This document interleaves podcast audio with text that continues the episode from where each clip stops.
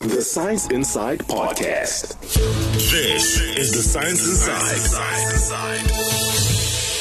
Good evening and welcome to the Science Inside, where we bring you the latest news and stories and events happening in the world of science and technology. I am your host, Bridget Libere, and in this week's show, we are looking at the source of life, which is water, of course. The human body is made up of 60% of water, and we can go on about three weeks without food, but really we would typically typically only uh, last for about three to four days without water. Now let that sink in. All animals need water for survival, but then what happens when the very thing that is meant to give you life causes you harm? In this week, um, we are going to be looking into a study which was carried out over a period of three years by the Council of Scientific and Industrial Research, which is the CSIR in short, which studied the quality of hand dug wells uh, and surface area water in the community of Stinkwater in Hammanskraal. The researchers found that the water was contaminated with pathogens, and now they are looking at various ways in which they can improve the quality of ground and surface water to eradicate the risks associated with untreated groundwater. But this is a story for later on in the show. On Unscience, we discover why high level mathematicians are duped by some aspects of their knowledge about the world and fail to resolve primary school level subtraction problems. Now, imagine that. And in our final story, we will hear about a new kind of pollution called nanopollution, which is taking over as far as water pollution is concerned. And then we will be speaking to a nanotechnologist also from the CSIR who is looking at how our common household products, such as hair relaxers and cleaning detergents, are polluting our ecosystems. But right now, we go into the news. This week's Science Headline. In our news, making headlines for this week, cloud computing could unleash Africa's developmental potential, and a Katlehong math whiz begs the Wits scholarship at a math competition. 17 African states presented their progress and achievement on reaching the Sustainable Development Goals at the United Nations earlier this year. The delivery of sophisticated information technology capabilities through cloud computing is set to play a crucial role in both innovation and efficiency. This technology will be key to reaching goals of doubling agricultural productivity, reducing road deaths by 50%, and increasing water efficiency and re- uh, reducing the rate of improvement in energy, among other things. Cloud computing capabilities are already in use in some parts of the world in ways that fit with the SDGs requirements. Cloud computing services delivered by the global companies which also exist in Nigeria, Kenya, and Ghana. According to Afro- Associate Professor Willem Fourie at the University of Pretoria's Albert Luthuli Center, which is responsible for leadership of the South African SDG Hub, industries such as agricultural and the banking sector are making use of this technology aligned with the UN's Goal 16. The Hong Kong and Shanghai Banking Corporation HSBC Bank utilizes cloud computing to detect money laundering. And in Nigeria, InterSwitch uses cloud to help small businesses access project financing quickly, while Jumo uses it to increase access to mobile money across Africa, which is also part of Goal 17. In the in agricultural field, IBM's Watson Decision platform helps Indian and Brazilian farmers to make more informed decisions about what to plant through crop yielding prediction data. And another authentic manner in which cloud computing is being used is through Health Map, where information is being delivered over cloud, where it makes it possible to monitor and respond to disease outbreaks. But what is especially useful about cloud computing is that companies or organizations need not own computing infrastructure or data centers. Instead, they may opt for rental access to storage and applications, among other things, from a cloud service provider.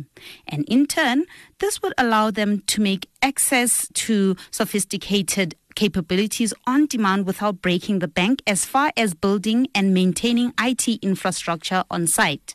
However, unlocking the developmental potential of cloud computing will not happen automatically argues Fourie.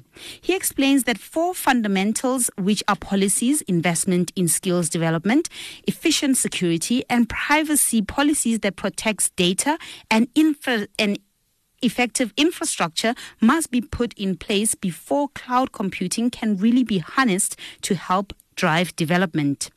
He adds that these key fundamentals could bolster cloud in making it a powerful player in sustainable development if the right foundation is laid. There are several cloud computing projects underway in Africa which are being used to push countries towards attaining some of these goals. And a recent report by Microsoft displays a project by MTN Uganda that uses voice biometric software to handle PIN resets. The groundwork is currently underway to enable cloud computing services to be universal in some parts of Africa. And South Africans saw its fir- very first cloud center recently by Microsoft, and another will be by Amazon Web Services, where a data center in Cape Town will be opened in 2020. The location of data centers will influence how efficiently data moves across networks, as they will significantly improve the speed at which the cloud's capabilities are being accessed. Now, moving along on to our second story. Grade 12 pupil Pila Mahlangu from Fumana Secondary School in Katlehong was among thousands of learners from across the country who was awarded a scholarship to attend to study at Wits after entering 2019's WITS math competition. Mahlangu was recognized as a distinguished learner from the Quintile 3 school under the secondary senior uh, category. Mahlangu, who is now dubbed a math whiz, said his interest in the subject was ignited from a very early age. He expressed that this scholarship will enable him to pursue his dreams of being an astrophysicist one day. The competition aims to cultivate talent among young people and to promote science, technology, engineering, and mathematics, which are STEM uh, subjects, and contribute to mathematical development in the country. The math competition was launched last year.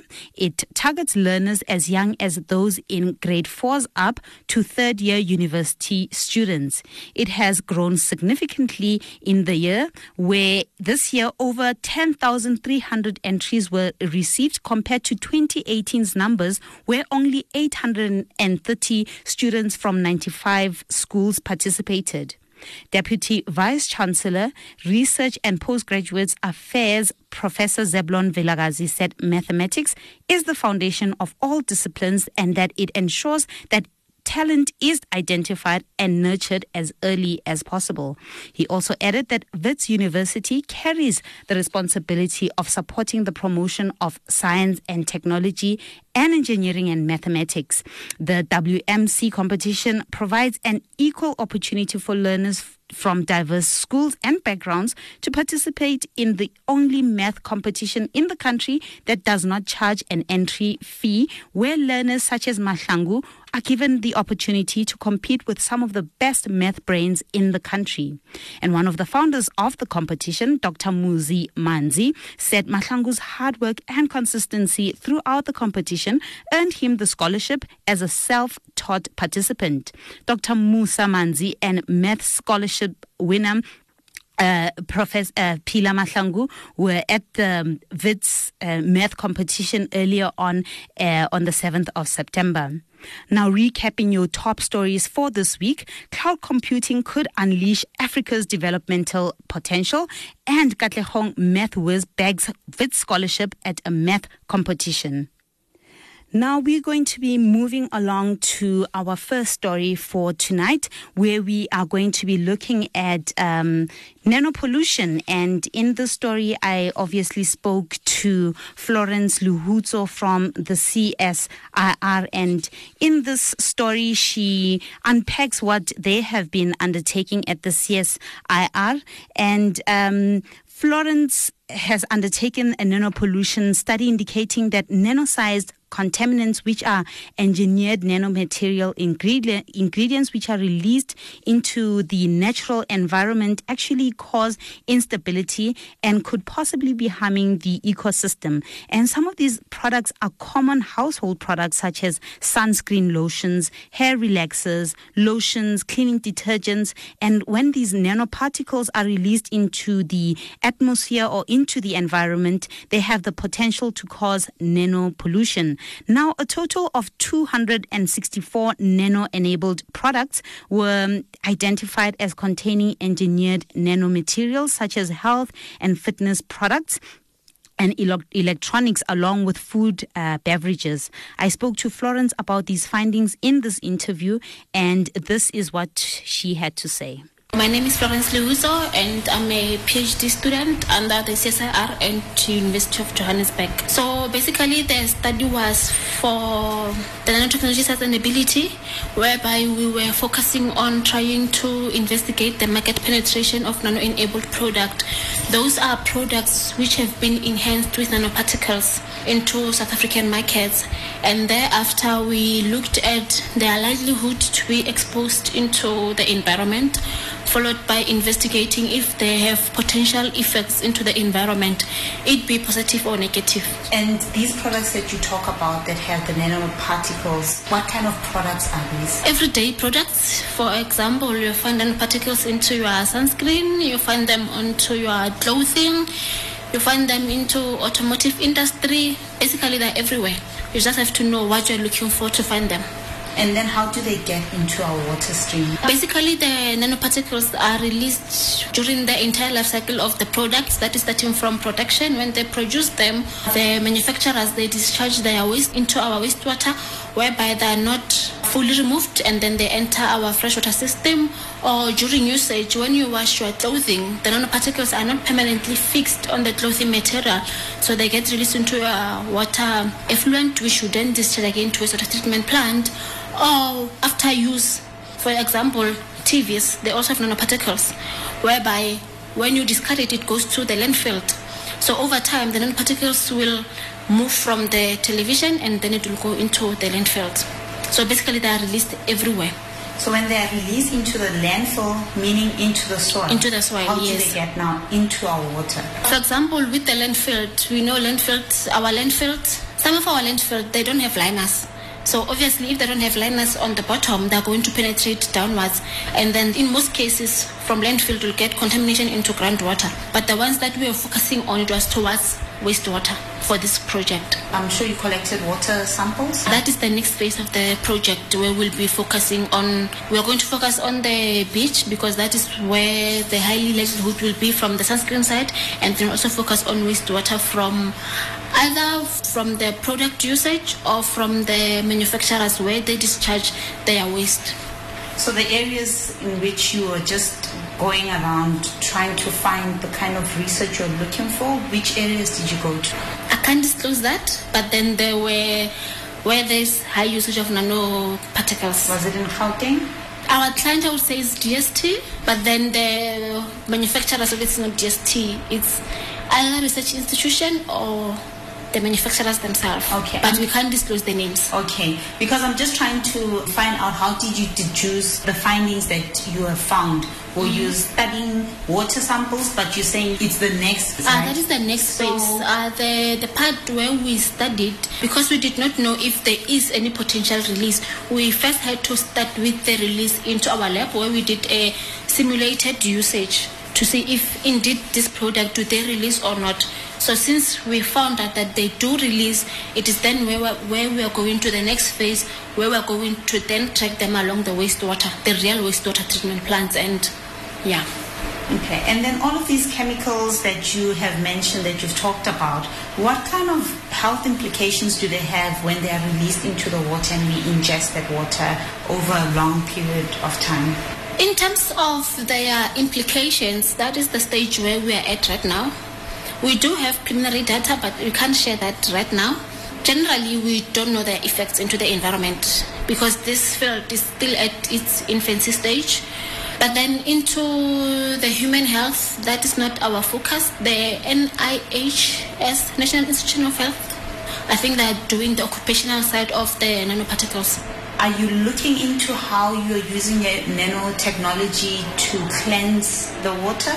And we are not looking at that. Our project focuses on the pollution. So basically, we are not trying to scare people away and say this is bad, this is bad. No, we're not saying we're not saying that. What we are trying to do is that we need to to find a balance between the application and the potential risk.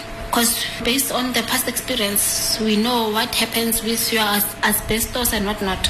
So we are trying to shy away from that, where we say let the application continue, but at the same time, we need to know the risk they pose. So that if there are risks, we put a stop to it. And then if there are no risks, say, okay, let's continue, let's produce more of these products and not have like a premature ban where people are saying these are bad, these are bad, whereas there is no scientific data to support that argument. Can you explain the process? How is nanotechnology being used to deduce, test, or help you to come to these assumptions? Oh, it's a long story, eh? the first part was since we are working with nano-enabled product, we first had to test if there are nanoparticles in the products because the, the nanoparticles are inside the matrix of the product. The current technique did not allow us to directly characterize or do anything. So we first had to do some pre-treatment stuff whereby we had to extract or better words isolate the nanomaterials from the matrix of the compound. After that, we then used characterization te- techniques such as TEM and USM to characterize them to gather the size, the shape, and all of those. And we used uh, ICP to to gather the quantity that they add into them. Those are the science techniques. So for the nanopollutants, as we call them, those are the ENMs that are released because there are no standardized method. We basically had to develop a method based on product by product. For example, with the ones where we investigated the textile as a source of contamination, as a source of nanopollution, we washed the textile as you would in your household. And then, whereas with sunscreen, we simulated use of sunscreen when you apply it on your body and then you wash it off. So, what is this textile that you speak about? It was a socks. So, somebody's socks. Not somebody's socks, but we purchase them from a retailer. Okay, and then you come and test them in the lab. Yes. So, when you speak about the sunscreen on somebody's. No, we do not use women's. So we simulated. Basically, we developed a method that mimic what happens when you use your sunscreen. on the human body. Mimic. We did not use any human body. Yeah. Not not on the human body, but what it would look like when there's the nano pollution. Yes, but we only looked at the end of that stage. We did not look at the interaction between the sunscreen and the skin. So we only look at the last phase whereby we mimic as if you are washing it off Oh, and then it goes into, into the drainage system. Yeah, that's part where we looked at the interaction. We did not look at it. And then, what other um, nanoparticles did you look at? Those in the that are airborne, This study was commissioned for wastewater. only wastewater. Yeah, airborne. You might find information on the people who are doing occupational, because the thing is we don't have enough scientific data to say this is the story. Even globally, there is no data that says this is bad, this is bad, this is bad, or this is good, this is good. So that is one of the reasons why we undertook this study. How would you say we should utilize our wastewater better? Like when we we recycle the water to throw some of the water onto our vegetables and things like that. The problem with nanoparticles is, as much as it has been around, in terms of its environmental impact and whatnot, it's still new. Even the treatment plants, they were not designed to treat nanoparticles.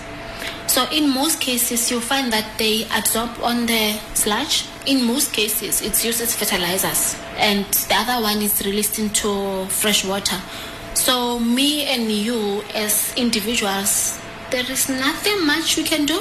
If we want to remove nanoparticles, it lies at the treatment plant, of which they were not designed to do that. And that's another story for someday.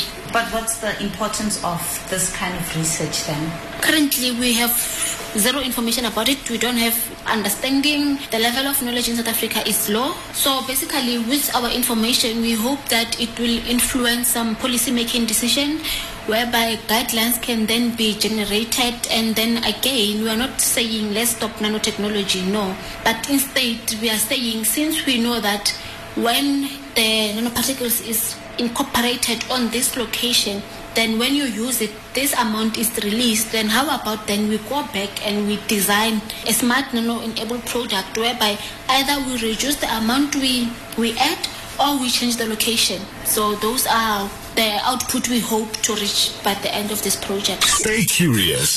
Stay informed. Stay on the Science Inside. This is the Science Inside. Hello and welcome back to the Science Inside. I am your host, Bridget Lepere.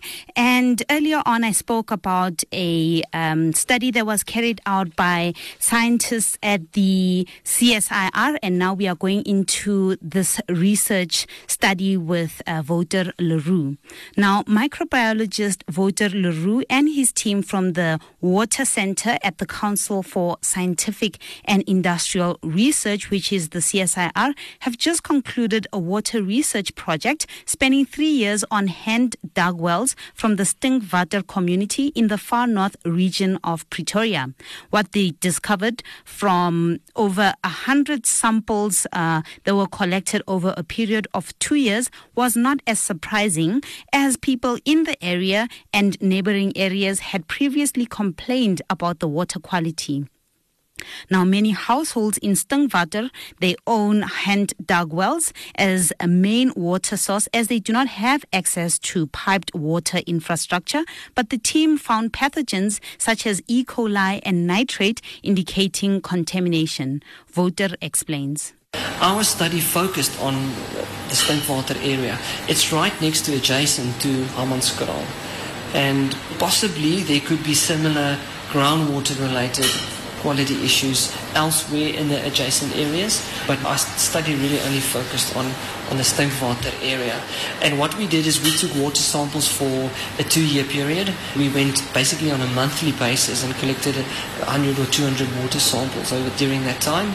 We analyzed for different pollutants. Some of them might be biological or microbial pollutants, others are chemical pollutants. And so we looked at that and we found that in terms of the groundwater for Stinkwater, there were often problems in terms of too much bacteria, too much E. coli, which is an indicator of uh, fecal pollution or sewage pollution. And there was also one or two of the chemical parameters that were not within the specified levels, that being fluoride, but only in a limited number of cases, nitrate in the majority of cases, in the majority of samples, nitrate was elevated. And how would you say these substances got into the water? Because um, you're talking about groundwater, so you'd assume that the water is pure coming from the ground up. Is it from the piping? Okay. So, so especially when the groundwater um, is very close to the surface, so the aquifer, that's what we call the groundwater, the section that holds the, the groundwater, the aquifer is very close to the surface. Um, it's, it's very much at risk of being polluted from surface water, especially after rainfall events. Um, you do get a, that some of the pollutants get flushed into the system. Um, so, so if, for instance, like in the Stinkwater area, there's no formal sanitation systems, no flush toilets, um, you have pit latrines, then some of the pollutants can move from the pit latrines. Um, and they only have, have, to move through a few meters of soil to reach the groundwater, and in that way it, it pollutes them. Groundwater collected from the hand dug wells is rainfall water which has been condensed, soaked, and deposited into the water table where the water is stored. Wells require a deep surface of soil or soft rock for access to the water. And in Stinkwater, many of the rocks in the area are very, very old.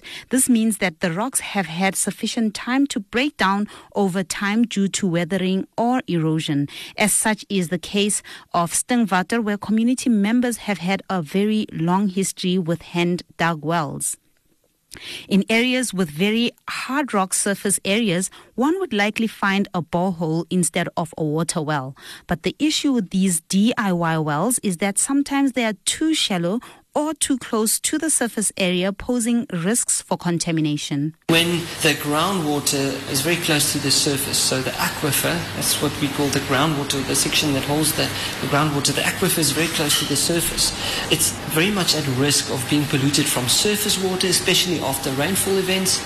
You do get it that some of the pollutants get flushed into the system. So if, for instance, like in the Stinkwater area, there's no formal sanitation systems, no flush toilets, you have pit latrines, then some of the pollutants can move from the pit latrines. Um, and they only have, have, to move through a few meters of soil to reach the groundwater, and in that way it, it pollutes them. So that's not the only way that areas can get polluted groundwater. Some areas just contain nitrate at naturally high levels because of the soil geology in the area. But probably for an area like Stinkwater, it's probably heavily influenced by uh, sewage pollution. Lack of infrastructure has led many community members to resort to dependency on pit latrines and water wells for ablution and access to clean water. Some wells in the area span a period of centuries, and due to some of these wells being built very closely to ablution facilities or too closely to the surface, these wells are susceptible to pollution. So in the samples that we collected, most of them were quite clear. A few of them had you know, a bit of sand particles or, or some debris in it. But just looking at them, they look fine. But it's when you go to the lab and you analyze that you do find that there are certain problems. We find E. coli in the water now. E. coli tells us that there's probably sewage pollution. So the pit latrines that are also in the same yard probably has an effect on the water quality of the hand dug well. So we, we find uh, E. coli, which tells us that there's bacteria or maybe viruses in the water. And we also found that some of the, the chemical parameters, like nitrate, were too high. Stinkwater's neighboring township, Hammanskraal, receives its water supply from the municipality. And for over two decades now, this community has been gripped with water supply and quality issues. When the Democratic Alliance took over the city of Tshwane, it was appointed with ensuring the delivery of clean and safe water to this community, which they have not delivered so far. To this day, the DA states that the water is safe for consumption despite previous studies by the CSIR disapproving the use of this water. Johannes Letwaba, who is a resident of Hammanskraal, shares his experience on the quality of water in the area. We've been complaining, but has not any help. So metsi a e leng gore ra receiver ke metsi a e leng gore a na le go change di-color. Ha smell nice nako nngwe a kgona go ba brown nako nngwe a kgona go ba green. Ga se a e leng gore o ka kgona go a berekisa to cook or to drink but you can only wash ka ona fela. Okay to be honest metsi a ke kgale re complaina ka ona ke kgale go sa changewe sepe. So our strategy like kirno habidisa if maybe we got no choice to buy water but rabidisa but still smell is seno ba teng go no change fela color aba at least white nyana. Ga wa metsi a gona like ga the same le metsi a a leng gore a siame. Ke kgone bone gore a share something mo matsong a gago color tsa teng it's like seretse. Ga o bulela pompo a tswa jwale ka seretse. Sometimes ke ama green. A nka metsi a teng i mean you can't even drink that water. That's why re reka metsi. So metsi a re a berekisa fela go tlhatswa. Unless if we, we don't have a choice re a boiler and see gore re tla etsa yang ko pele. So re reka metsi. Metsi a re rekang ke 10 rand like 10 liter. Obviously it's the still water. Reka metsi 10 rand. And every week re reka metsi. Ko ntlong re reka almost 6 uh, bottles of 10 liter. And then um, those who don't have money, I guess they don't have a choice but to drink metsi a yalo ka ao. The danger of this water, yo, yo, yo, e entse gore batho ba bangata ba enda be ba le ko sepetlela i remember last month six e tswang mo community ya rona ba ne le bothata ba metsi ba bola ke mala and then ba enda ba go sepetlela after that go trya gore ba romele di-trucka tsa metsi but di-trucka tseo tsa metsi di atla uh, first week metsi a o ntse a siame but the next week there was no change. Metsi ha a ba romelang ke metsi a leng gore ra kry-a moo. Smele se sa le teng. It's almost one year and a half having this issue we did complain we did went to municipality but we haven't found any help The South African Human Rights Commission gave the DA administration until last week Friday as a deadline to deliver clean water as this plight is referred to as a human rights infringement. According to Wouter, these may be the causes of the appearance in the texture of the water in Hammanskraal. So there's so many reasons why water would come out of a tap looking dirty. It could be that there's some metals in, like iron, could typically lead to discolored water. But it could also be that there's what we call colloidal, So it's fine sand particles that just don't settle out. Typically find this in some rivers. Look at the Orange River sometimes, and it's just brown all the way up to where it goes into the ocean a lot of the time because there's colloidals and they just don't settle out. Put it this way, sometimes the things that cause the water to look dirty are really not health problems. Iron, like for instance, if there's too much iron or too much colloidals, it's not necessarily a health, health problem. You could drink the water and you could be fine. So it's also, uh, you know, a bit of a perception.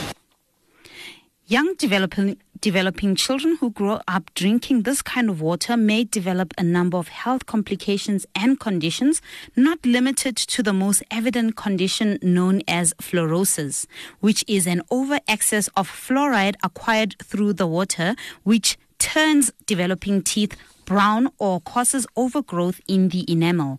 Other conditions include cholera diarrhea, and many other conditions. Wouter explains. If there's microorganisms that could potentially be pathogenic, so they can cause disease in the water, if you were to ingest that water, consume it, you'd be at risk of getting infected with disease causing organisms. Typically, what that would lead to would be cases of diarrhea. Sometimes it'll just be a few people in a community might have it, especially children, which are really susceptible, might have it. But you can get bigger outbreaks as well that are waterborne outbreaks. Maybe stuff like cholera and stuff. I'm not saying it's the case for this area, but certainly there's a risk in terms of microorganisms, if they are present in the water, that they could cause disease. You could also, if there's chemical pollutants like nitrate, you could get other adverse health effects. One of the potential health effects that, that could be present when nitrate is present is a condition called methemoglobinemia.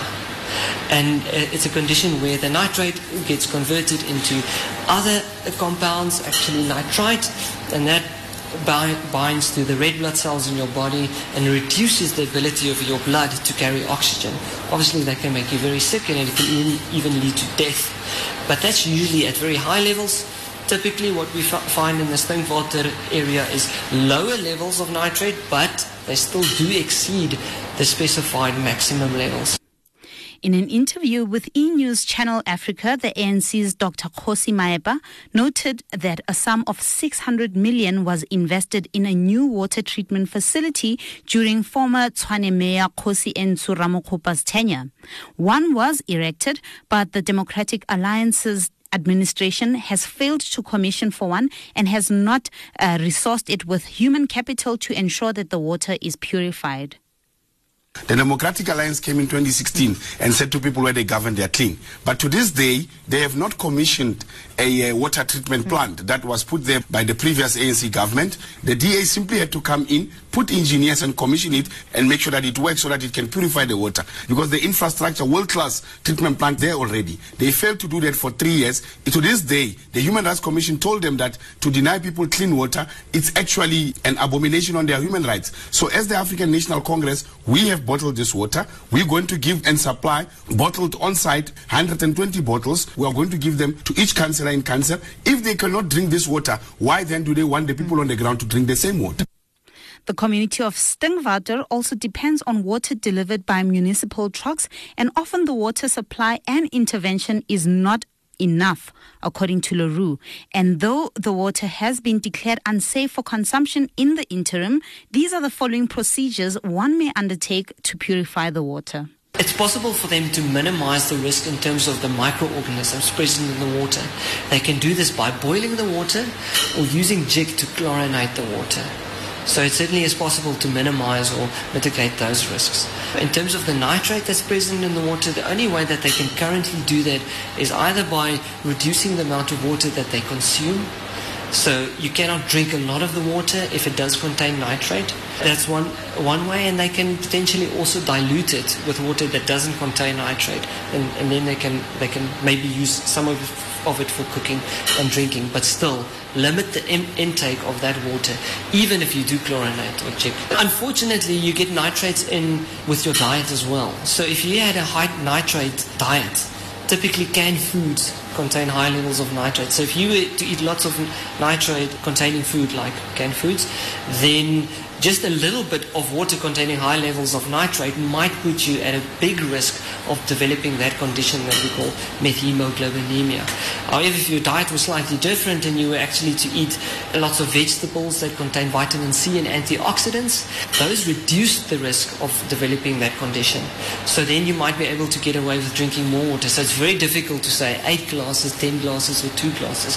However, what I can tell you that at the levels that we found in Stinkwater, the levels of nitrate, which was roughly about 23 milligrams per liter on average in the hand-dug wells, it, there certainly is a risk and you need to reduce your consumption of, of that water unless it's treated. Le Roux says the CSIR is also looking at ways in which nano engineered clays and plants can be utilized to remove nitrate from the water in order to purify the water that has been treated with chlorine and other chemicals which are unable to remove nitrates and the over excess of fluorides. So there was uh, the story that we had with um, uh, Mr. Le Roux. And right now we will go into a short break. Thereafter, we will return with Unscience. You're listening to The Science Inside, bringing you science around major news events. Welcome back to the Science Inside. And right now we are going into Unscience. We have left the best for last. And tonight we I am joined by Skhumbuzo Zondo, a colleague of mine, and he's going to help me deliver Unscience for us. So Skhumbuzo, right? Uh, I want you to tell me what your experience has been like or what your relationship with mathematics is like. Well, currently, firstly, greetings to everybody at home. And thank you for having me, Bridget. Sure. My experience with mathematics is not so good because I didn't perform so well at school, but that could be based on other factors. Okay, so mathematics is thought as the zenith of abstract thinking, but researchers from the University of Geneva in Switzerland and the University of Bourgogne, Franche Comté in France, have demonstrated our ability to solve mathematical problems uh, and how it is influenced by non mathematical knowledge, which often results in mistakes. What? This is ridiculous. But how? Don't you don't you think that the uh, Like you'd need math, math knowledge to do the mathematics. basically Yeah, well, maybe not entirely. Findings published in the Psychonomic Bulletin and Review indicated that some aspects of their knowledge about the world could fool high level mathematicians, causing them to fail solving primary school level subtraction problems. It follows that this bias needs to be factored into the way in which mathematics is taught at school. Well, I suppose then that I would have probably performed better in class if this was considered during my time. However, I'm fascinated by how teaching it would, in this case, be inclusive of the bias that, um, That would probably of. change the na- narrative. Yeah. So math teaching at school usually draws on examples taken from everyday life. It's unbelievable, but it's true. Be arithmetically when adding oranges and apples to make a pie or when dividing an equal amount of marbles among primary school children. Science suggests that we master mathematics with the help of concrete examples, but the extent of these examples used determine and affect a child's ability to use the mathematical concepts in new contexts. Mm, okay. I totally get it. But how did they carry out the study? The researchers, well, then tested the degree to which our worldly knowledge interferes with mathematical reasoning by presenting 12 problems to two distinct groups. The first group was made up of adults who had taken a standard university course, while the second being of high level mathematicians. Okay. And? One, when faced with numbers, our brains tend to represent them mentally, either as sets or as values on axes, right? Mm-hmm. And FPSE professor Emmanuel Sander devised six subtraction problems a pupil between the ages of 10 and 11 could easily do. These were presented by sets and six others that could be presented by axes. Apparently, all of them had the exactly the same mathematical structure, the same numerical values, and the same solution. Only the context was different. These problems were presented in two different types of contexts. Half of the problems involved calculating the number of animals in a pack, the price of a meal in a restaurant, or the weight of a stack of dictionaries. Okay. So you mean like those math literacy questions we, we used to get, where they would know, they would say something like, uh, Mandy has 14 cats and dogs, and Sarah has two cats fewer than Mandy. And so how many dogs does um, Sarah most probably have? Yeah. Type of questions. Yeah, so you you actually grasp this concept.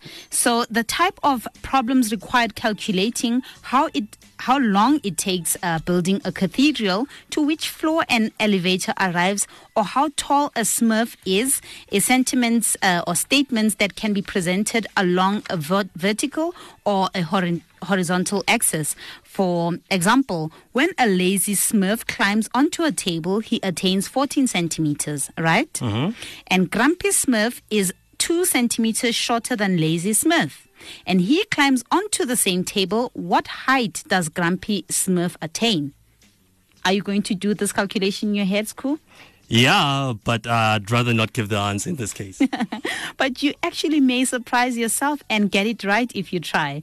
However, these mathematical problems can all be solved via a single calculation, just a simple subtraction. and what is the formula? This is the natural way of solving problems, right? So presented on an axis, 14 minus 2 would equal 12, right? Mm-hmm. In the case of the Smurfs, rather, but the perspective needs changing for the problems describing sets, where we automatically try and work out the individual value of each mentioned subset, which is impossible to do. Wouldn't you agree? Yeah. And Jean Pierre Thibaut, a researcher at the University of Bourgogne, Franche Comté, explains that, for instance, in the problem with animals, we look to calculate the number of dogs that Sarah has, which is impossible, whereas the calculation 14 minus 2 equals 12 provides the solution directly. So basically, the scientists relied on the fact that um, the answer would be more difficult to find for the animal problems rather than the Smurf problems, despite their shared mathematical structure. Well, this sounds simple, and for the first time, I think a mathematical uh, uh, related conversation sounds riveting. Tell me more, please. Well, they continued to present the 12 problems to both groups of participants. Each problem was accompanied by its solution, and the participants had to decide whether it was correct or if the problem couldn't be solved. So, what was the outcome? The results were rather astonishing to say the least. 82% of the ordinary group of participants answered correctly for the access problems in comparison to only 47% for the problems involving sets. While in 50, 53% of the cases, the respondents thought there was no solution to the statement, reflecting their inability to detach themselves from their knowledge about the elements mentioned in the statements. Well, I'm rather interested in this case regarding the mathematicians who got the sums wrong. Well, the experts, 95% of them answered the access problem correctly, a rate that dropped to only 76% for the sets problem. Only one out of four times the experts thought there was no solution to the problem, even though it was a mere primary school level problem. And it even showed that the participants, the participants who found the solution to the set problems were still influenced by their set based outlook because they were slower in solving these problems uh, rather than the access problems. Mm-hmm. Okay, this is quite fascinating. Fascinating indeed. The results highlighted the critical impact our knowledge about the world has on our inner our ability to use mathematical reasoning rather and the experts say that we would see that a mathematical problem has a real impact on performance including that of experts and it follows that we can't reason in totality um, or in abstract manners. So the researchers also added that the educational initiatives need to be introduced based on the methods that help pupils learn about mathematical abstraction. There they were enabled to detach themselves from the non-mathematical intuition. Mm-hmm. Mm, so John, what do you think about the study? Well, currently, if I had somebody to simplify mathematics for me, to this extent, I would have done better. But then I hope this information does get to the right ears and they do use it accordingly. Well, I hope so too. But thank you so much for joining me tonight's crew. All good. Okay, then. This story was sourced from the sciencedaily.com and the music is from Ben Sounds. It was unusual, unlikely, unscience. Unusual, unlikely, unscience. This is the Science Inside. Welcome back. This is it, the Science Inside. And on tonight's show, we spoke to water and nanotechnology experts from the CSIR who both spoke about the importance of their studies and what each of their departments were doing in counteracting the pollution caused by environmental contaminants, which flow into our water streams and obviously end up in our bodies, as in the case of uh, the Stinkwater community. And of course, Florence uh, who spoke about her study on nano pollution and where they are in a study uh, as far as assimilating the extent at which nanomaterials are affecting or can affect ecosystems. But that was all on tonight's show. Thanks to all of the guests who were featured on tonight's show, namely Florence Lehutso, Voter Leroux, Johannes Ledwaba, who is a, resi- resident in the community of Hammanskraal. Last but not least, our team behind the scenes is uh, Kamogelo Tinyeko and uh, Skhumbuzo Zondo. And of course, how can I forget? Tech is by Kutlwano Serame. You can find our podcast on wits.journalism.co.za forward slash science. And on social media, you can find us as uh, The Science Inside. You can also just tweet us and just write down the hashtag science inside and you can find us on uh, at vow fm the science inside is produced by the wits radio academy funded in part by the south african department of science and technology that was all for tonight good night Stay curious. Stay informed. Stay on the Science Inside. The Science Inside Podcast.